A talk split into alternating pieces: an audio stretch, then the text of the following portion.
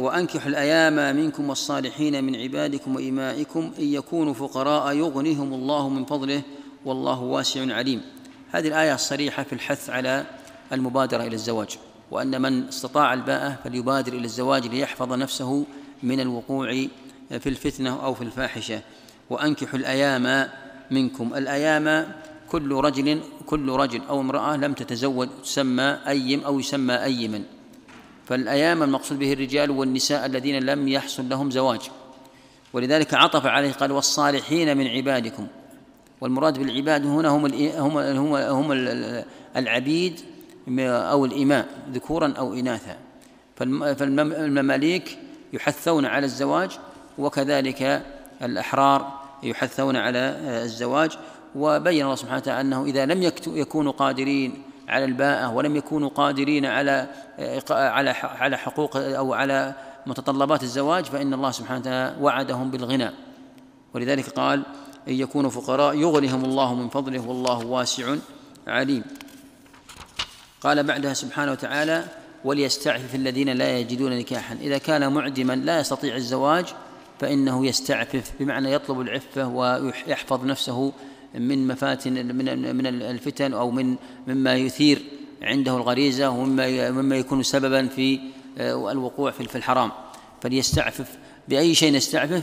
بأن يحفظ نظره وبصره، بأن يحفظ سمعه لا يثير غريزته بالنظر إلى المحرمات أو بالسماع إلى الأمور المحرمة التي تحرك شهوته، بل يبعد عن ذلك. ومن أقوى من ذلك هو الاشتغال بالطاعات والعبادات، وأجلها الاشتغال بالصيام لأنه يكون سببا في إضعاف الشهوة. وليستعفف الذين لا يجدون نكاحا حتى يغنيهم الله من فضله، فإذا قدر على الزواج وأنعم الله عليه وأغناه الله فليبادر بالنكاح.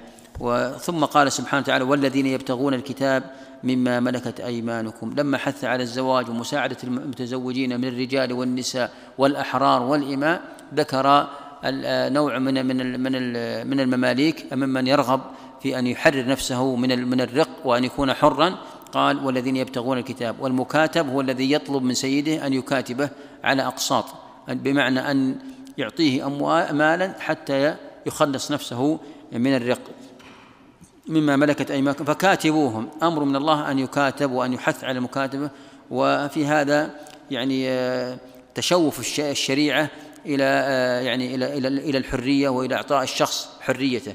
وكاتبوهم إن علمتم فيهم خيرا، إذا علم من هذا الشخص خير في دينه وصلاح في دنياه وعمل فإنه يحث على ذلك ويشجع. وآتوهم مما لا أعطوهم، لأنه يجوز أن يعطى كما قال الله سبحانه وفي الرقاب، وهذا ممن يريد أن يحرر رقبته فيعطى من الزكاة. وآتوهم من مال الله الذي آتاكم.